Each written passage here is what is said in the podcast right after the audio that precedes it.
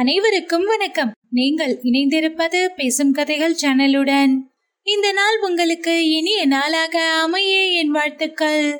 இந்த நாளை மேலும் இனி போட்ட இதோ வருகிறது நம் கதைகள் ஒளிவடிவில் இன்றைய தொகுப்பு அமரர் கல்கியின் கல்வனின் காதலி அத்தியாயம் பனிரெண்டு ஓட்டமும் வேட்டையும். இரவு நேரம் எங்கும் நிசப்தமாய் இருந்தது. அந்த நிசப்தத்தை கலைத்துக்கொண்டு போலீஸ் ஸ்டேஷன் கடிகாரம் பத்து மணி அடித்தது. முத்தையன் அடைக்கப்பட்டிருந்த அறைக்குள் வெளிச்சம் கிடையாது. ஸ்டேஷன் தாழ்வாரத்தில் ஒரு லாந்தர் மங்கலாய் எரிந்து கொண்டிருந்தது. கடிகாரத்தில் மணியடிக்க தொடங்கிய போது முத்தையன் அந்த அறைக்குள் கூண்டில் அடைப்பட்ட புலியைப் போல் முன்னும் பின்னுமாய் நடந்து கொண்டிருந்தான். கடிகாரத்தின் மணியோசை கேட்டதும் அவன் நின்று ஒன்னு ரெண்டு மூணு என்று எண்ணிக்கொண்டு வந்தான். பத்து மணி அடித்து நிறுத்தியதும் மறுபடியும் அவன் பரபரப்பாக நடந்தான். பத்து மணி பத்து மணி அபிராமி தனியா இருப்பாள் அபிராமி தனியா இருப்பாள் அந்த கிராதகன் ஒருவேளை வந்தால்? இப்படி தனக்குத்தானே சொல்லிக்கொண்டு முன்னும் பின்னுமாக நடந்தான். அப்போது டியூட்டியில் இருந்த போலீஸ் சேவகன் அந்த பக்கம் வரவே முத்தையன் ஆவலுடன் கதவண்டை வந்து தேம்பும் குரலில் சார் சார் என்று அழைத்தான். போலீஸ்காரன் அவனை உற்று பார்த்து என்னடாப்பா சார் மோர் என்ன சமாசாரம்? என்று கேட்டான். எனக்கு ஒரு உபகாரம் நீங்கள் செய்ய வேண்டும். அதை என் உயிர் இருக்கிற வரைக்கும் மறக்க மாட்டேன். என் தோலை உங்களுக்கு செருப்பாக தைத்து போடுவேன். இதற்குள் அந்த சேவகன் வேண்டாமடா அப்பா வேண்டாம்.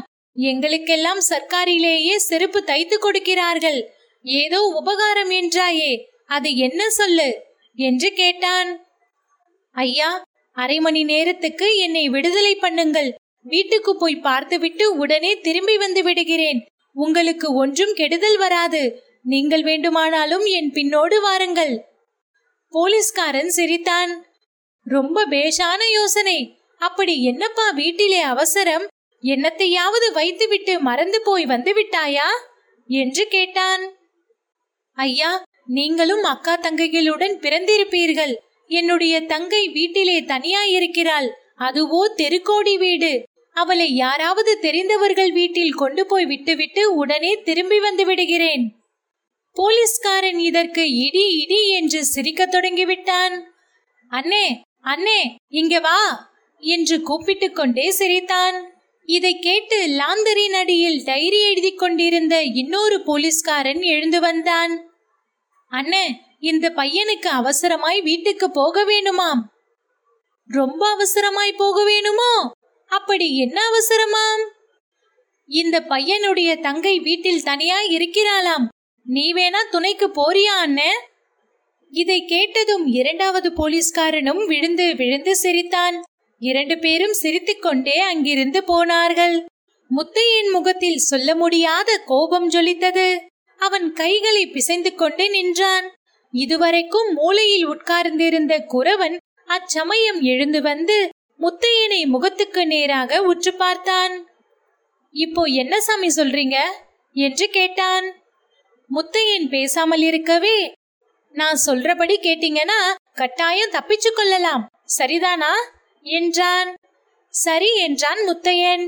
கடிகாரத்தில் பத்தரை மணி ஆவதற்காக டங் என்று ஒரு தடவை அடித்தது. ஸ்டேஷன் தாழ்வாரத்தில் படுத்து ஒரு கான்ஸ்டபிள் குரட்டை விட்டு தூங்கிக் கொண்டிருந்தான். இன்னொருவன் உட்கார்ந்தபடி ஆடி விழுந்து கொண்டிருந்தான். ஏதோ இரும்பு கதவு ஓசைப்பட்ட சத்தம் கேட்கவே உட்கார்ந்திருந்தவன் திடுக்கிட்டு நிமிர்ந்து என்ன அது? என்று கேட்டான். பேச்சு மூச்சு இல்லை. ஆனால் அவன் மனம் நிம்மதியடையாமல் எழுந்திருந்து லாக்கப்பறையின் கதவண்டை வந்தான். அந்த கதவின் இரும்பு கம்பிகள் இரண்டு மூன்று இடத்தில் சிறிது விலக்கப்பட்டிருப்பதை அவன் கவனிக்கவில்லை. கதவுக்கு அப்பால் நின்று கொண்டிருந்த குறவனை பார்த்து என்னடா குறவா? என்ன சத்தம்? என்று கேட்டான். குறவன் என்ன சாமி கேக்குறீங்க? என்று கேட்டுக்கொண்டே கதவண்டை வந்தான். வந்தவன் பளிச்சென்று கைகளை கம்பிகளின் வழியாய் வெளியே நீட்டி அந்த போலீஸ் சேவகனின் கழுத்தை கெட்டியாய் பிடித்து கொண்டான். போலீஸ்காரன் என்ன திமிரியும் அந்த பிடியிலிருந்து விடுவித்துக் கொள்ள முடியவில்லை. அவனுடைய விழிகள் பிதுங்கின. இதற்குள் முத்தையன் கம்பி விளக்கப்பட்டிருந்த இடத்தின் வழியாய் கையை நீட்டி போலீஸ்காரன் பையில் இருந்து சாவியினால் பூட்டை திறந்து தாழ்பாலையும் விளக்கினான். உடனே வெளியில் வந்து குறவன் சொன்னபடி போலீஸ்காரன் வாயில் துணியை வைத்து அடைத்தான். தன்னுடைய மேல் துணியினால் அவன் கைகளையும் இறுக்கி கட்டினான். குறவன் மின்னல் மின்னும் நேரத்தில் வெளியே வந்து அந்த போலீஸ்காரனுடைய கால்களையும் கட்டி கீழே உருட்டியதும் இரண்டு பேரும் ஓடிப்போய் வாசல் கதவை திறந்தார்கள். அந்த சப்தம் கேட்டு தூங்கிக் கொண்டிருந்த போலீஸ்காரன் திடுக்கிட்டு விழித்துக் கொண்டான். வாசல் கதவை திறந்து கொண்டு இரண்டு பேர் ஓடுவதை பார்த்ததும் டேஞ்சர் எஸ்கேப் ஷூட் ஷூட் என்று கத்திக்கொண்டே தன் கையில் இருந்த துப்பாக்கியை எடுத்து சுட்டான். குண்டு ஸ்டேஷன் கூரை மேல் போய் தாக்கி கட்டிடம் கிடுகிடுக்க செய்தது. வெளியில் வந்த முத்தையன் குறவன் என்ன ஆனான் என்று கூட திரும்பி பார்க்கவில்லை. கோதண்டத்தில் இருந்து கிளம்பிய ராமபாணம் என்பார்களே அதுபோல அவன் நேரே தன்னுடைய வீட்டை நோக்கி ஓடினான். இரவு நேரமாகையால் வீதிகளில் ஜன நடமாட்டம் இல்லை. ஆனால் அவன் ஓடிய வழியில் திருநாய்கள் எல்லாம் குறைத்தன சில நாய்கள் அவனை தொடர்ந்து ஓடி வந்தன. அதையெல்லாம் அவன் பொருட்படுத்தாமல் சந்து பொந்துகள் வழியாக புகுந்து அதிவேகமாய் ஓடினான். கடைசியில் வீட்டை அடைந்தான்.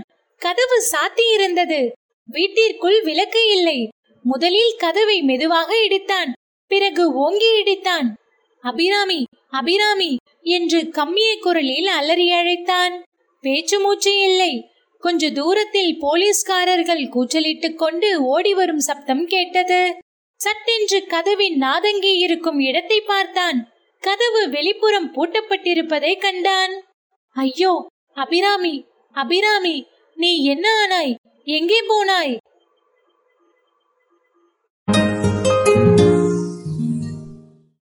இத்துடன் அத்தியாயம் முடிவு பெற்றது. தொடர்ந்து கதைகளை கேட்டு ரசிக்க பேசும் கதைகளோடு இணைந்திருங்கள். நன்றி.